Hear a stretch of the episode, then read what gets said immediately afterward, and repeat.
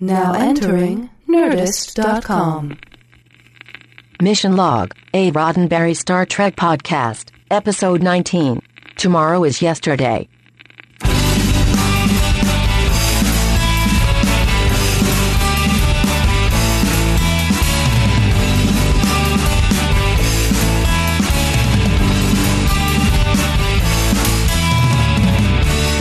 Coming to you from yesterday's tomorrow, it's another thrilling episode of Mission Log, a Roddenberry Star Trek podcast. In the future, he's John Champion. And preceding me in time, he is Ken Ray.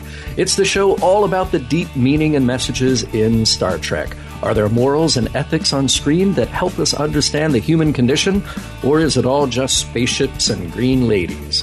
Today, we're looking at the one time the Enterprise went back in time and changed history. Or didn't. Today, It's Tomorrow is Yesterday, in which our 23rd century crew finds itself hanging out in swinging 1960s Earth. Ah, hanging out over swinging 1960s Earth. Hey, I, I think that uh, the airbase, I think there were probably some swinging good times at that airbase. You know, if Kirk stuck around long enough, he might have uh, hit the office Christmas party. You never know. You know, there may have been some good times had on that airbase, but uh, the two things I would say are first of all, I kind of doubt it. And second, even if there were, um, they're not hanging out in those at all. It's just, it's get in, get out, nobody gets hurt, in theory.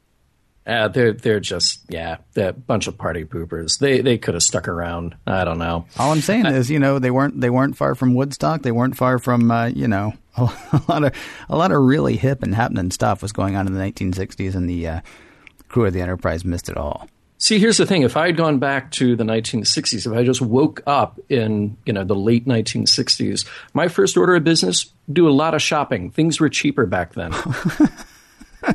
well, except of course they don't really have money, right? Yeah, well, you know, but they got things they can trade. I'm sure. Yeah. The good uh, news is they did they did stay away from the brown acid, which, as we all know, is like the is the chief takeaway from the 1960s. right. exactly. That's what I remember, and well, I, well remember. That's what I've heard. Please, yeah. please go ahead. I think you got something. You you know, I'm excited. You must have okay. so much uh, trivia Oh, for this oh. episode. I'm really lay it out, man. Just hit this, me with all of it.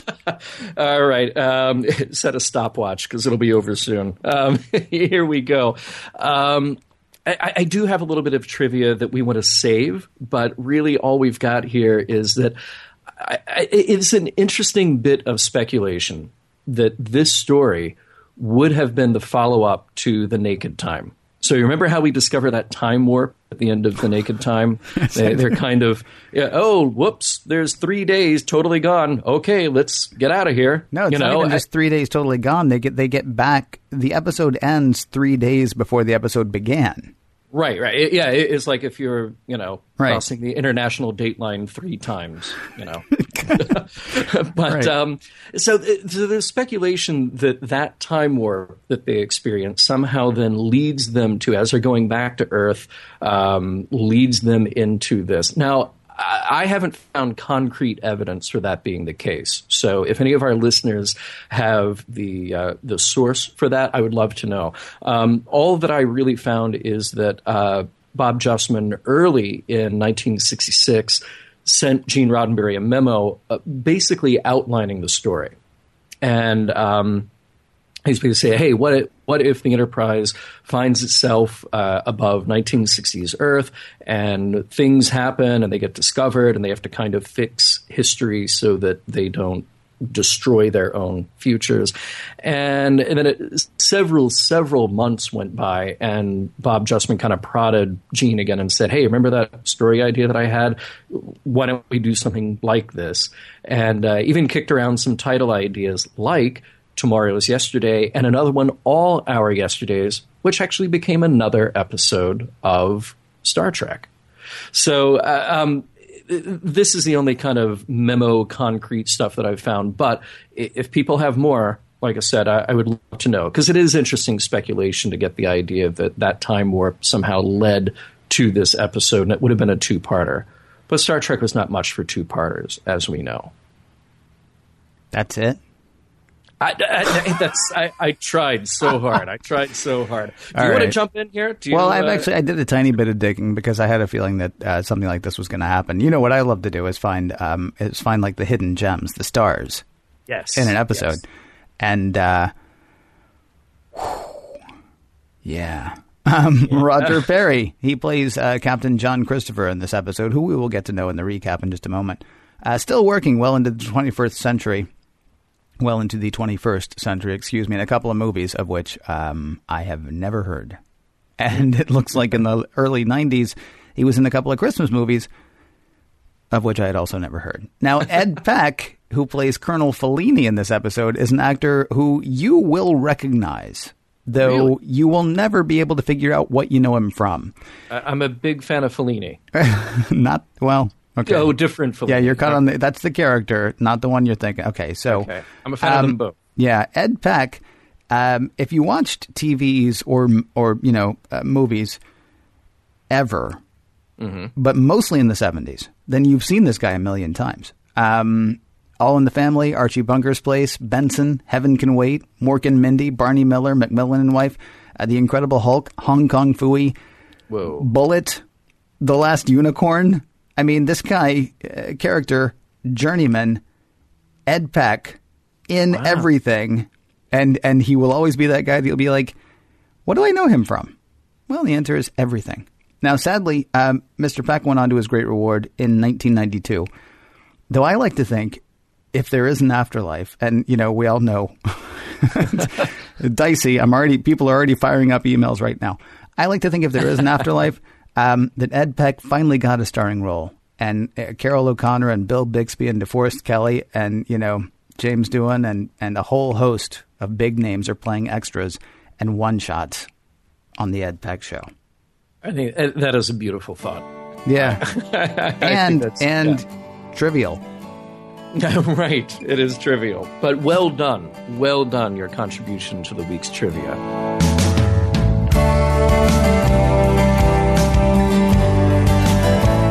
This week on The Ed Peck Show, guest stars Captain Kirk and Captain Christopher bring us a Fellini-esque tale of time travel. Let's let John tell us more. Prologue. It's not the future, it's the present. Well, it's 1960 something. We're at an Air Force base, and a couple of officers are worried about a UFO that suddenly appears on radar. Jets are scrambled. That thing in the sky? It's the Enterprise. Act 1. On the bridge, we learn that the ship has been through a black star and had some bad gravitational mojo flinging around like a rag doll. Systems are down, but the good news is we're in low Earth orbit. The bad news is Spock has figured out when we are. Those fighter jets from the base are chasing the Enterprise as it's trying to climb to a higher orbit. Those jets may have nukes.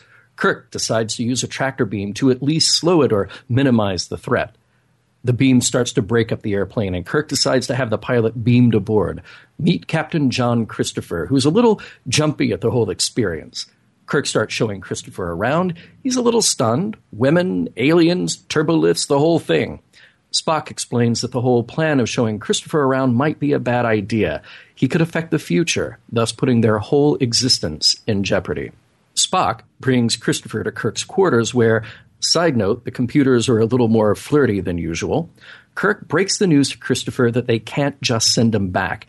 This doesn't play too well. Spock even says, hey, he's not going to contribute much of anything in the future anyway. This doesn't go over too well either. After all, Christopher has a family. Scotty calls up that things are coming along with the engine repairs, but by the way, where are we going to go once everything is back online? Act 2. Spock has some new information for Kirk and their guest, but Christopher can't be found. He's out wandering around and decides to punch a crewman. He holds a phaser on the transporter chief, but Kirk tracks him down and punches him out cold. In sickbay, McCoy is just as concerned about the Enterprise crew being caught in the wrong time. Spock comes in with the news. Captain Christopher's son is an important figure in future history. Captain Christopher needs to go back and start contributing to the baby making or something. Now the conundrum gets even more conundrumy. Spock says Captain Christopher's plane crashed, which complicates how to get him back. Also, Christopher is taking pictures of the Enterprise before things got out of hand. Those pictures are probably back at the base by now. Kirk hatches a plan. They've got to go back to the base and retrieve those pictures and the tape of Christopher's conversation. Kirk and Sulu beam down and start looking for what they need, but before long, security shows up. The officer stops the two at gunpoint and takes all their hardware, communicators, etc. Spock, on board the Enterprise, sends an emergency signal to Kirk's communicator, which is now in the hands of that security officer. He finds himself now beaming up, and Kirk reports back that there's yet another uninvited guest in their midst. Act 3. The security guard will stay in the transporter room while Kirk and Sulu look for the rest of the records of the Enterprise and the Air Force Base. More security officers show up, though, and Sulu manages to beam up while Kirk uses a brawl as a distraction. Too little too late, though. Kirk is caught, and now he's being interrogated by that security detail. On the Enterprise, Spock decides to mount a rescue operation, this time with Captain Christopher in tow to help find the captain. By the way, that other security officer is still hanging out in the transporter room. Fortunately, there's a soup vending hole in the bulkhead to keep him occupied. Down at the base, Sulu and Spock get to work rescuing Kirk with a few well placed judo chops and Vulcan nerve pinches. Captain Christopher sees this as an opportunity, though, and he whips out a gun from one of the unconscious officers. He's staying on this planet in his own time if he has to use force to do it. Act 4. Captain Christopher is really fed up but Spock makes short work of him with another nerve pinch. He's just doling them out like candy in this episode. Finally, after many fits and starts, Spock can get to the task of planning a return to the 23rd century after leaving Captain Christopher behind. That whole gravitational mojo that got them there will probably work in reverse if we hurl the Enterprise toward the sun at full speed and then slingshot around it, or something like that. All Scotty has to do is slow down at the right moment time will start to go backwards, then forward. They don't want to end up too early or too late. If they time it right, Captain Christopher and the soup eating security guard can be beamed back to a point right before they found themselves interloping in the first place. So, really, the whole UFO incident and meeting ancient ancestors would have never happened. And that's pretty much how it happens. As the Enterprise whips around, Captain Christopher is beamed back into the cockpit of his jet a fraction of a second after he was first beamed up in the first place. Also, the soup gourmet is beamed back into his place. Now the Enterprise can very dramatically pick up speed and whisk forward into the future. Scotty puts on the brakes somewhere around, uh, well, Starfleet is back on the radio, which means they are back in their own time. Hey, I got a question. Yeah. Is that a sonic screwdriver that Kirk's using to break into stuff? it certainly is. I, am I'm, I'm certain of it. It is yeah. a very wibbly wobbly, timey wimey episode. This one. Yeah. Oh, yeah. you know, Doctor Who had had been on the air in the UK what since 1962. I have no idea. Yeah, I, I don't, somewhere I don't, yeah, there. somewhere around there. But yeah, it's very much a it's very much a sonic screwdriver kind of thing. Yeah, yeah. I like it. Yeah, I would add that prop to my collection. Totally. Yeah. Yeah. And they can look like anything apparently because really it looks like a film canister. right. but, yeah. but, it works like a sonic screwdriver, so that's kind of cool. It does. I like it. All right, so this was the other thing that you wanted to put in the trivia. Yeah, well, uh, so here's what's cool. You know, uh, what, what's your uh, favorite word that I introduced to you, Ken? Retcon. Yes, I'm about to retcon. oh. I'm about to retcon your mind. All right. okay. So so here's the thing. The Enterprise ends up somewhere in the late 1960s, mm-hmm. and they're picking up radio signals from Earth, and they hear a news broadcast saying next Wednesday the first moonshot takes place. Right. Mm-hmm. Right and it, that helps them figure out oh well wait we didn't actually send man to the moon until sometime in the late 1960s well to be more specific apollo 11 now of course this episode aired in 1967 written sometime in late 66 aired in early 67 apollo 11 launched are you ready for this? Wednesday july 16th 1969 mm-hmm. so with the beauty of retconning you can say that this happened sometime like during the week of the 10th of 1969. Okay, I, I, think that's super cool. I think I think it's so cool. That's the reason that we didn't put it in trivia. So, uh, so yeah, what what happens is John and I argue about stuff before the show, and then we start the show and we argue some more. Um, that was going to be in the trivia bit, but but to me, this is actually a very important thing that they did. And of course, I mean, it's kind of neat that it happened to be a Wednesday, and it happened to be a Wednesday, and so you know, ooh, but what I think is really cool is in 1967, we have not gone to the moon. There's a lot of Star Trek that's inaccessible to, to people of that time that's still inaccessible today. We can't teleport at this point. We can't do, you know, warp drives at this point. We have not yet met aliens, darn it. Still not able to upload ourselves into robot bodies. I mean, there's so much stuff that's not accessible to us yet. But what's really cool is in 1967, you have this far future Captain Kirk listening to the radio, and, and he hears that, oh, Moonshot's going to go off next Wednesday. And Kirk says, in late 1960s, well, we didn't go to the moon until the late 1960s. I actually yeah. really appreciate this thing because this is a, a message to to the to the viewing audience that all of this stuff that looks so far away this you know this you know we've got teleporters and we've got we've got machines that can just you know dole out chicken soup at the drop of a hat.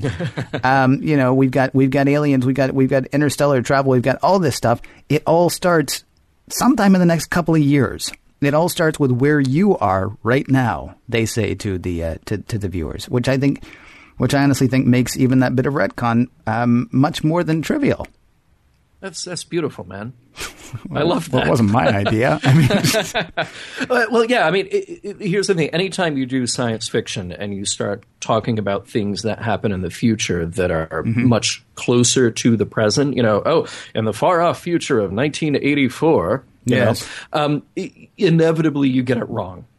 Not this time but not this time. They even they got, got, it down really, to the day really of the week. Right. Exactly. Yeah. They got to ballsy is what I was thinking actually when they said that because I mean we yeah. all know there are any number of things that could have gone wrong that would have even just pushed it a year later, right, or two right. years later, or you know, God forbid, it could have pushed it you know a decade later. I mean, any number of things could have gone wrong. Um, well, and I, I, don't want to bum you out, but I, I, will tell you something that did go wrong. Okay. And that is that uh, after this episode aired, and I, and I, think it was actually the next day, um, that was the day that the uh, Saturn One vehicle, I, th- I, think it was Apollo 3, later it was dubbed that, uh, exploded on the launch pad. Hmm. Well, and, I mean, uh, we lost Gus Grissom. Um, yeah, no, but I mean, okay, well, I'm, not to minimize that at all. I mean, enough could have gone wrong that it would have pushed it out of the late '60s. Well, and that's what I mean. I mean, it, when something like that happens, I mean, you think about the, the, the space shuttle. The first time we had a shuttle accident, yeah. that whole thing was mothballed for a long time before yeah. we had our next mission. So, um, yeah, yeah, I, I thought that was interesting that we were still able to get the program back on track to land a man on the moon before the end of the decade, which we did. As long as we're, uh, well, it's not really retconning. Um, we, mm we seem to have still not decided what exactly, uh, whose banner we're flying under. According to Kirk in this episode, our authority is the United Earth Space Probe Agency. right, right. Which one assumes is a uh, division of Space Command, and yet when they when they come back to their present, they don't try to get in touch with the United Earth Space Probe Agency. They try to get in touch with Starfleet. It struck me as kind of odd. It's like, you know, hey, look, it's another it's another bureaucracy of which we haven't heard. This this may actually be the uh, the people who were in charge of making sure that um, Harry Mudd had filed all of his papers properly. Yeah, right. There are right. just so many layers of bureaucracy. It turns out. You have to assume that in the future, people's business cards are very, very long, and it says Starfleet Academy, a division of United Earth Space Probe Agency, brought to you by Monsanto, and you know it just keeps going on and on and on and on.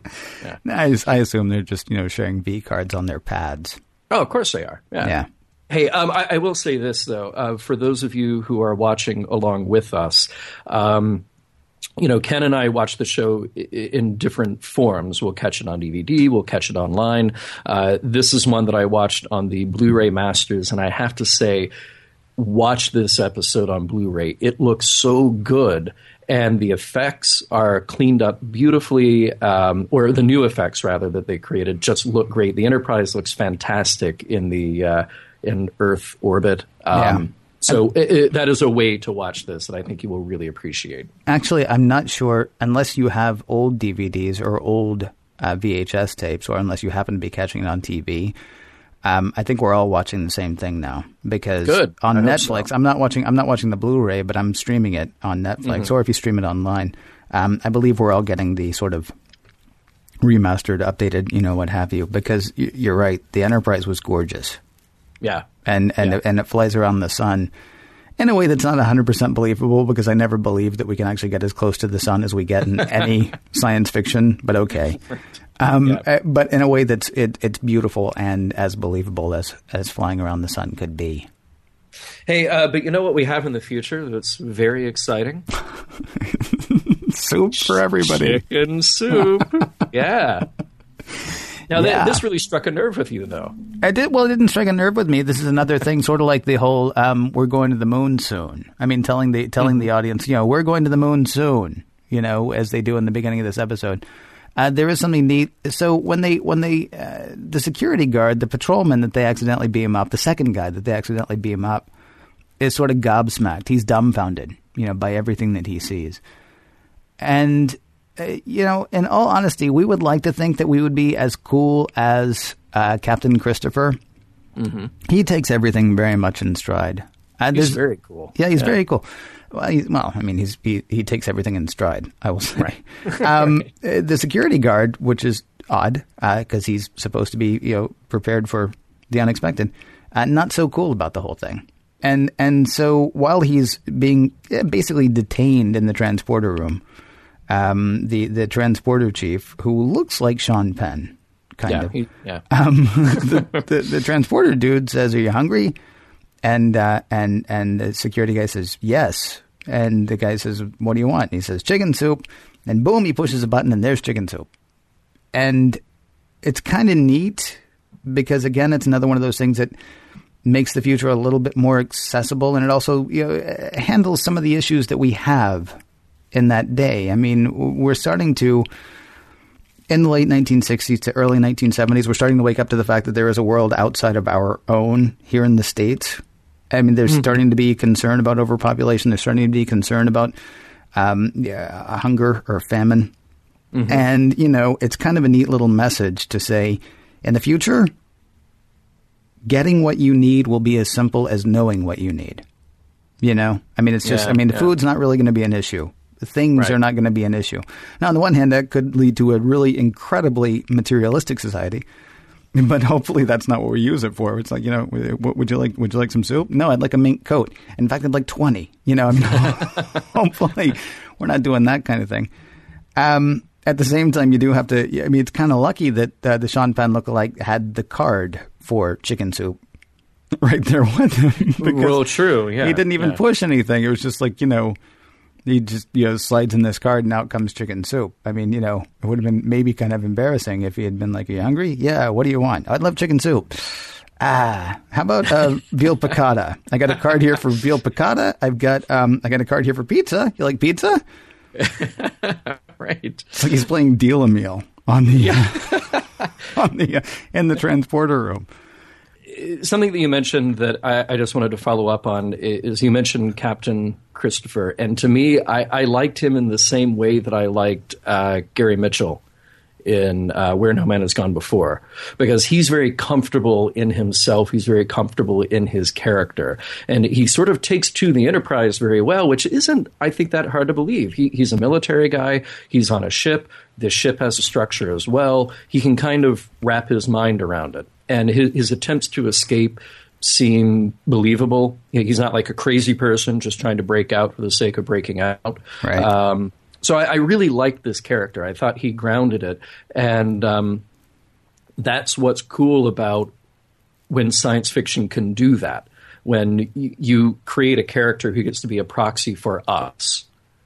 Well, you know? Yeah, except I mean, again, which one is actually the proxy for us? Would it be the the Air Force captain, or would it be the bumbling security guard? Well, I guess it all depends on how much you like soup. Well, no, not just that. I mean, which one is actually a proxy for who we are? I mean, there's yeah. a weird. There's the, the one thing that I didn't understand is uh, in this push button future, uh, Kirk is convinced that uh, uh Christopher couldn't hack it that he couldn't yeah. handle it. Now, part of that's because he's got a family that he's leaving behind, but the other part of it seems to be I mean, they say, oh, well, he could be retrained, he could learn. What?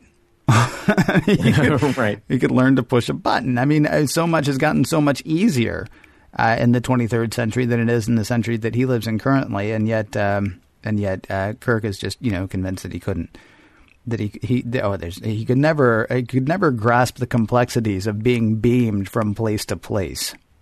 Yeah, even though it's already happened to him. I uh, I'm back and forth on Christopher. Honestly, I, I think hmm. as much as I don't want this to be the case, I think the uh, security guard is is much more like uh, what most of us would be uh, were we beamed up to a uh, to the Enterprise. Yeah, yeah. It, it, it's really hard to say. I mean, I, I think we would all be kind of fascinated by it first, but then as kind of the reality sets in, uh, and particularly with what Captain Christopher is facing, losing his family and all of that, then it, then you're going to go nuts. Then you can't handle it. But um, I, I, don't know. I, I, like to think that he, he could be retrained. He's a smart guy. He's you, you, know you sure you push different buttons in a jet than you do on a starship, but you know he's he's not a dumb guy. Uh, but we go a different direction with the story, and we don't have to really face that him being caught out of time. The worst part about this episode. I now have the song If I Could Turn Back Time by Cher stuck in my circuits. My only consolation. Now you do as well. So, once again, as we are wont to do on the mission log, we like to dig deep and try to figure out what the morals and messages might be in any given episode of Star Trek. And um, I think this one is a little difficult for that, Ken. Um, it, it's a great adventure story. It's a great kind of what if story.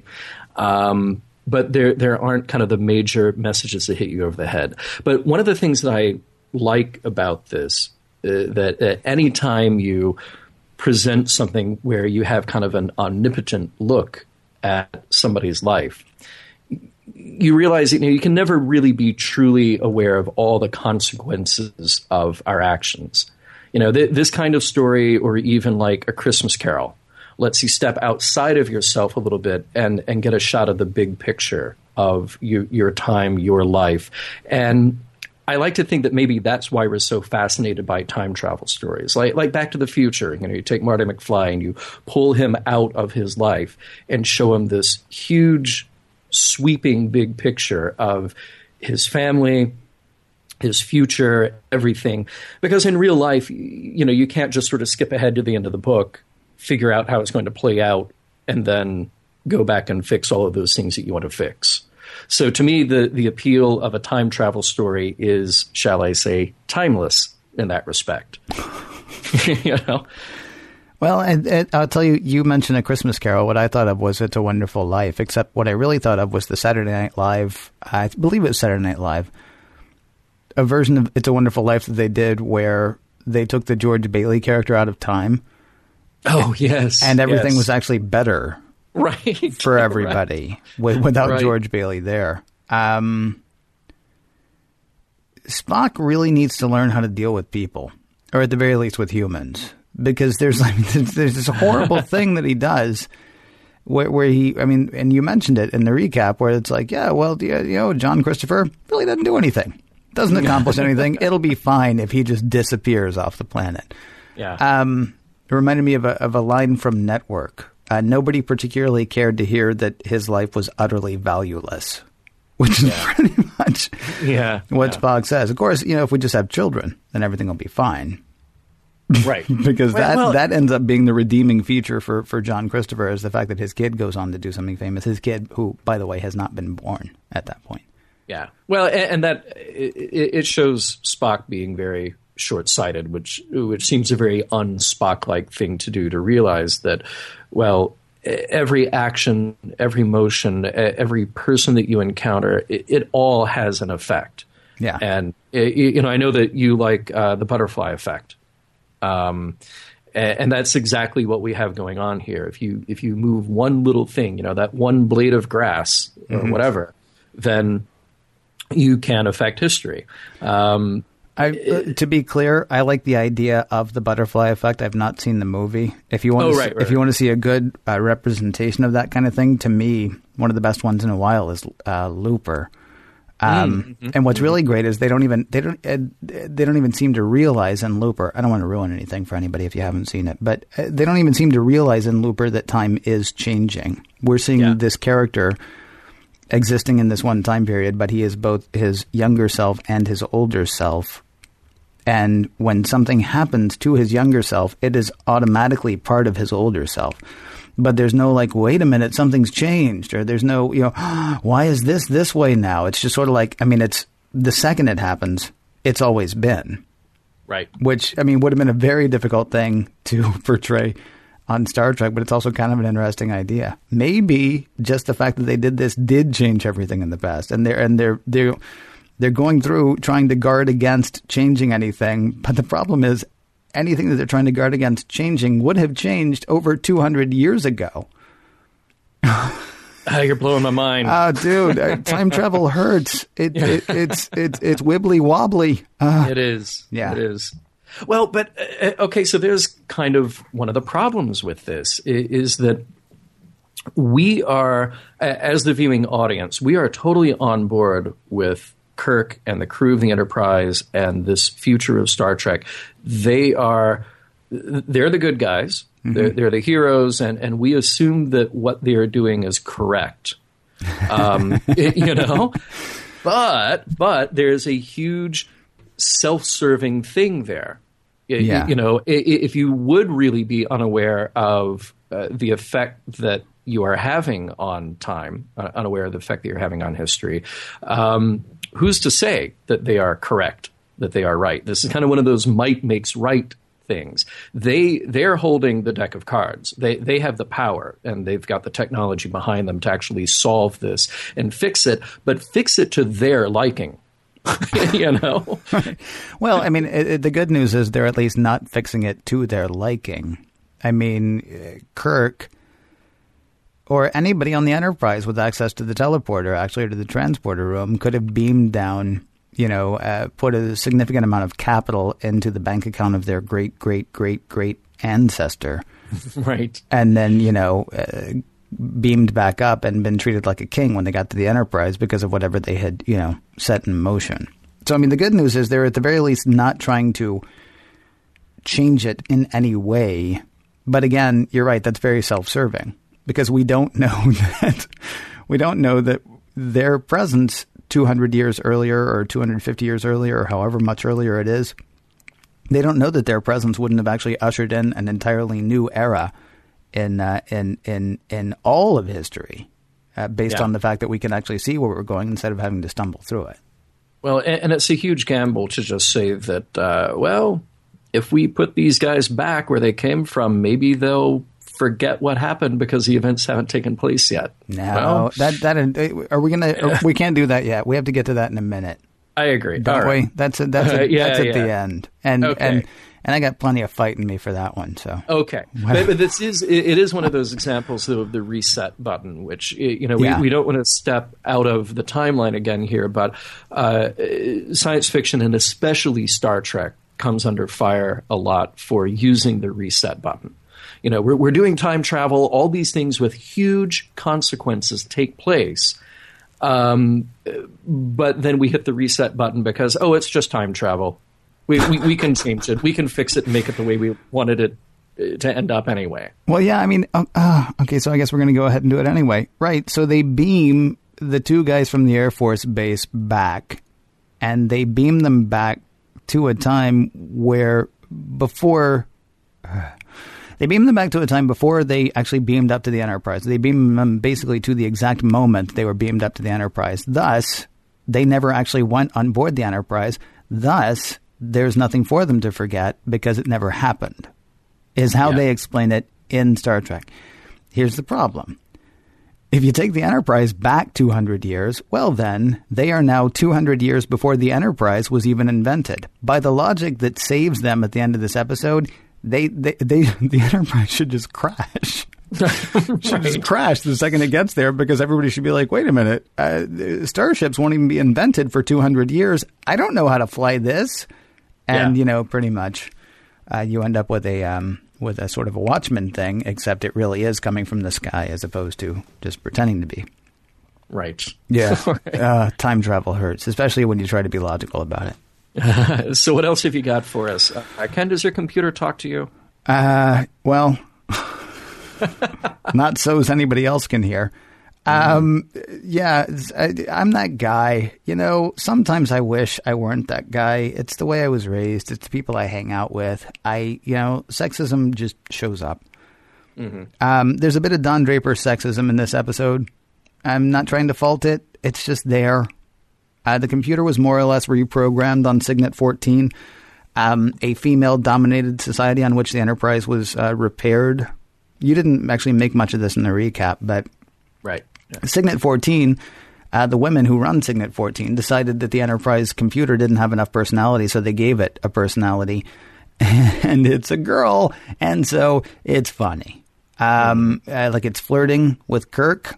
It, it calls him dear at the end of everything. And by the way, it sounds kind of sexy. I, oh, I mean, yeah. oh, believe yeah. if I could get my computer to talk to me that way, I might. um, but it's too affectionate as far as Kirk is concerned because you know how women are and uh, it has an annoying tendency to giggle, according to Spock, because you know how women are. And it's really interesting. This, this, you know, I, I have no emotion. I have no anything. Uh, Spock is annoyed by the computer. If the computer still yeah. does what the computer should do, Spock really shouldn't care. But you know, there's sort of a there's sort of a Don Draper sexism going on. Now, I don't fault Star Trek for it necessarily because it's definitely a product of its time. This episode is a product of its time, but it's kind of a stark contrast to what we would expect to see on the screen today, unless you're doing a set piece like Mad Men. Um, we have yeah. women running companies at this point. We have women in high levels of government. And you get the impression that Kirk would still expect them to fetch him a cup of coffee when he asked for one. Right. From this episode. Now, is it a message? No. Is it a moral? No. It's interesting to point out where we were as opposed to where we are today because seriously, try writing that today and, yeah. and getting away with it. But see, I, I, like to think that it, this is probably a very real world problem, though, for right now. That, uh, it, you know, some group of software engineers at Apple when they came up with Siri and uh, the other voices that are in the Mac and all of this stuff, they, they had to sit there and they go, okay, well, we need this to be personable enough that people aren't kind of weirded out by it or bored by it or whatever. Okay, well, well that's friendly. Oh, but if we do that, that's going to be too sexy. We need to scale back on that. So I, I and I feel like this is something that will continue to come up and will continue to be a problem the more that voice becomes a primary mode of interaction with your technology, you know, and, and, we will be able to program that and we'll be able to say, well, today I want the kind of dry sounding, uh, you know, maybe the male English butler type as my computer voice, but tomorrow I want the friendly, flirty female voice, you know? Well, correct me if I'm wrong. Siri's a dude in the UK, isn't he? Yes. Yeah. Yes. So I mean, yeah. it's also I mean this this depends sort of on where you are or where you're coming from, but um, yeah, one hopes that that's uh, that that's an issue that will be uh, sort of hammered out at some point. There's a difference, though. I think. Uh, yes, there are people working on it, but I don't think they're just automatically going to make it comical or automatically make it too affectionate. You're right. We would be the ones to hopefully guide that a bit. Yeah. Um, hopefully, too, this is something that's solved in the future. In fact, if anybody in the future is listening and wants to send a message back to the past, uh, please do so. We would love to hear from you. Time travel is one of the trickiest tricks in science fiction. Done well, it can create endless debates on ethics and logic. Done poorly, you just wish you had your time back. So, how is it done on Tomorrow is Yesterday?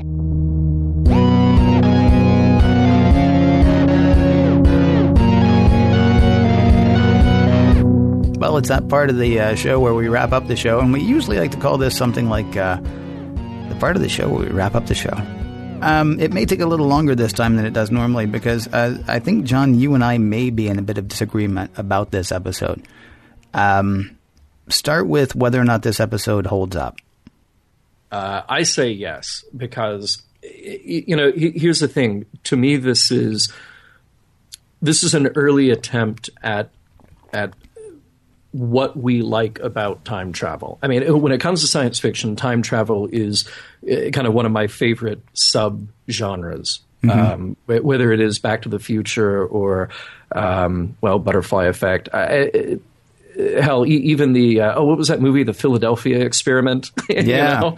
yeah, yeah, stuff like that. So I, I'm immediately drawn to this anyway, and I like all of those tropes of having to fix the past to fix the future.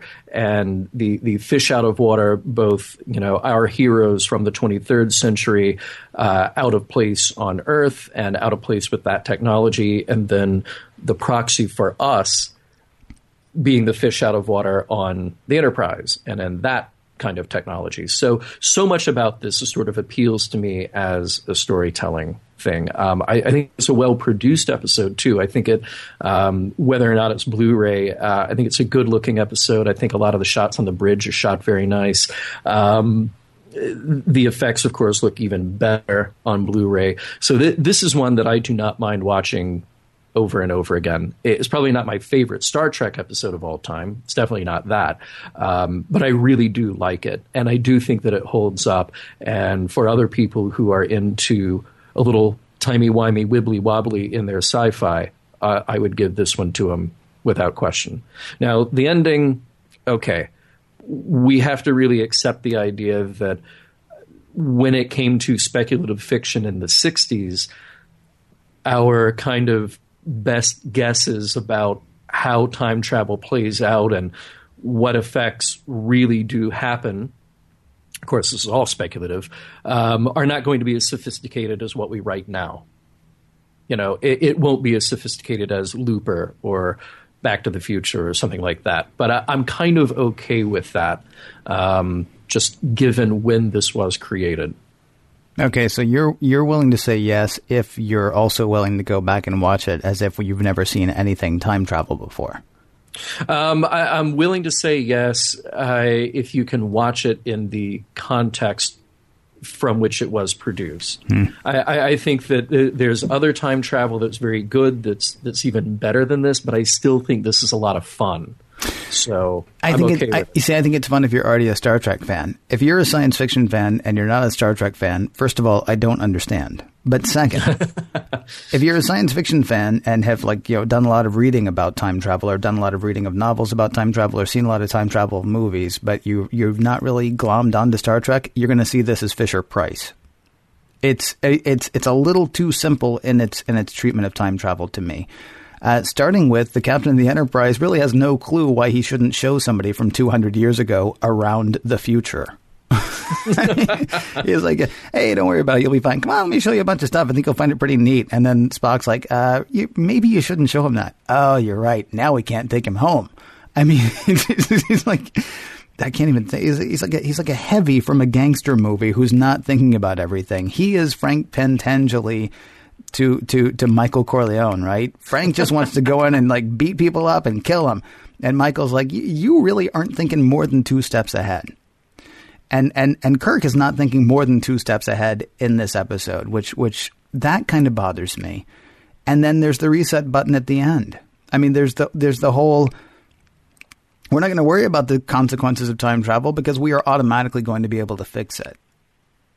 Right. And right. and uh, okay, if I can do what you're doing and go back to 1967 and and watch it then when there's probably there's been some great, you know, science fiction written about time travel, but there hasn't been nearly as much, you know, presented on television or in movies, at least not well, not intelligently. Then maybe I can get excited about this episode. I think it really wants to be a mind bleepery episode. Um, mm-hmm. But if you've been fed on a diet of Star Trek 4 and the Back to the Future trilogy and the several Terminator incarnations and Quantum Leap and the Butterfly Effect, as we mentioned, and Time Bandits and Somewhere in Time and Looper, then uh, this this episode leaves you flat. And I would say that all of those, every one of those that I just named, I'm not overly familiar with Quantum Leap and I haven't seen the Butterfly Effect. The rest of those things, though, are fantastic treatments of time travel that do actually kind of consider the ramifications in ways that are better than ah, no, don't worry about it. It'll be cool. We'll just drop you off exactly when you were.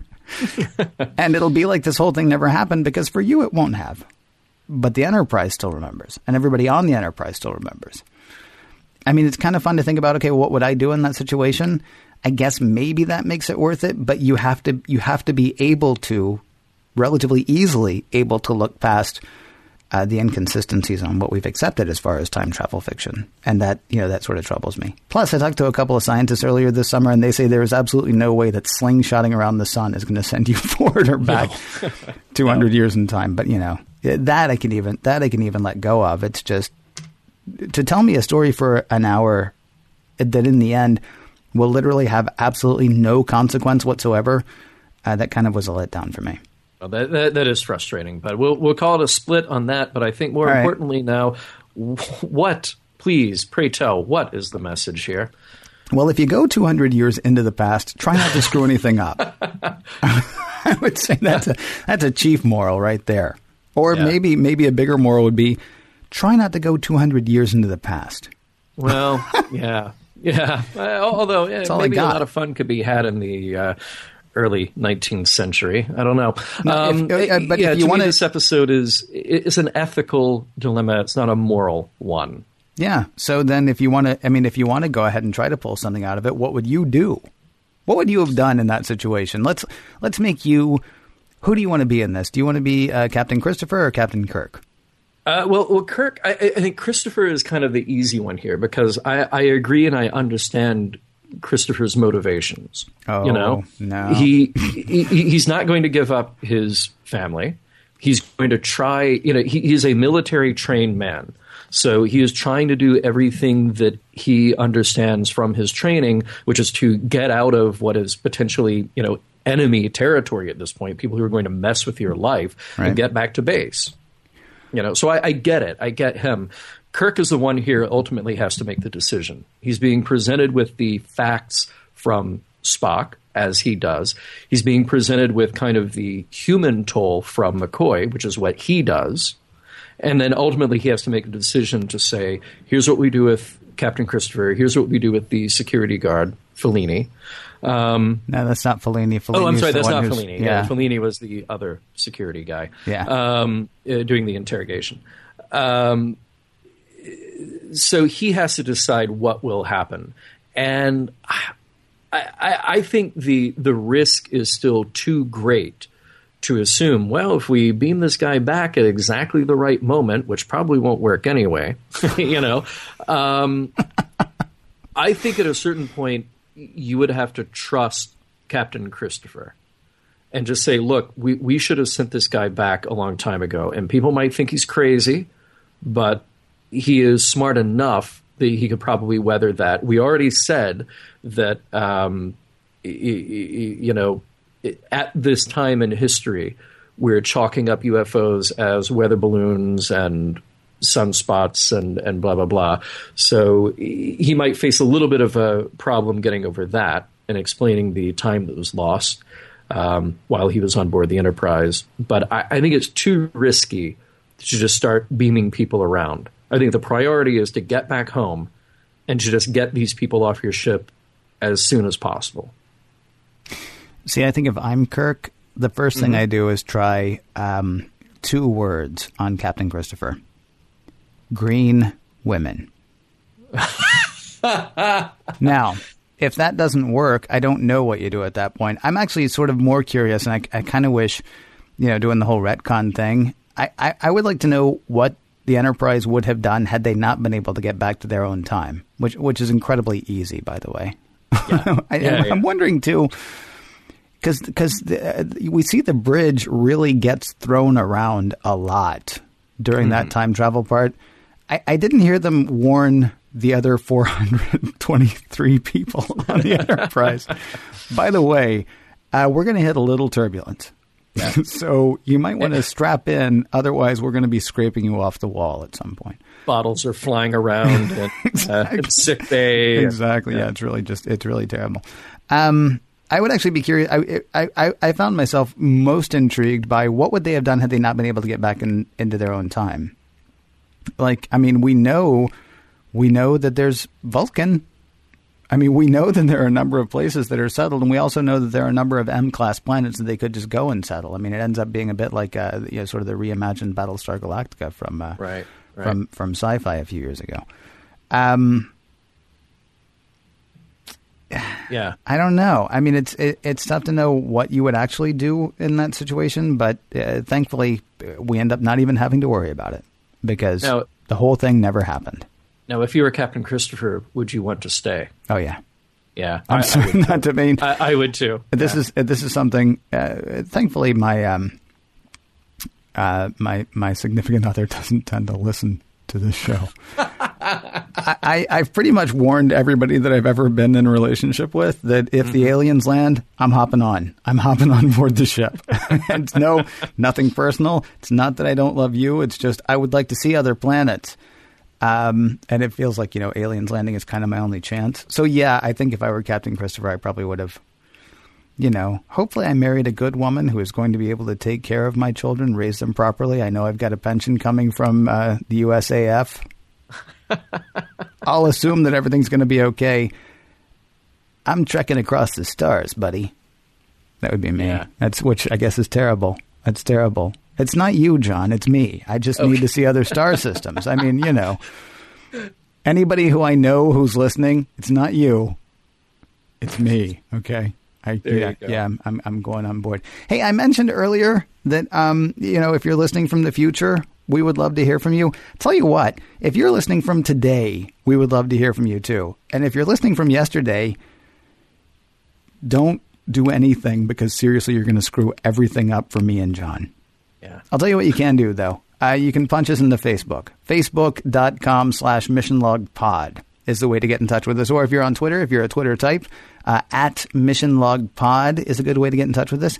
You can also talk to us on Skype. Mission Log Pod is our handle there. Or if you want to pick up the uh, phone, or whatever passes for a phone in your time, and give us a call, you can do that too. 323 522 5641. 323 522 5641. We may use what you say on a future episode of Mission Log. Hey, everybody. Uh, next week, it may just be me if uh, Ken gets whisked away by aliens and finds himself in a future time. But uh, at the very least, you'll be able to hear at least one of us talk about court martial.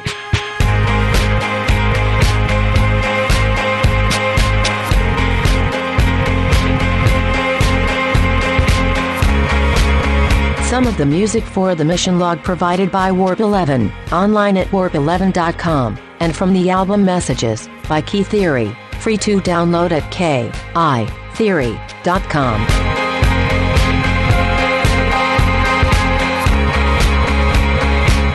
Assuming we don't stumble 200 years into the past and ruin everything for everybody for all time, we will talk again next week, whenever that ends up being.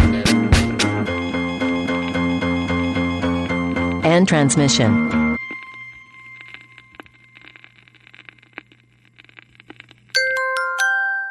Now leaving Nerdist.com.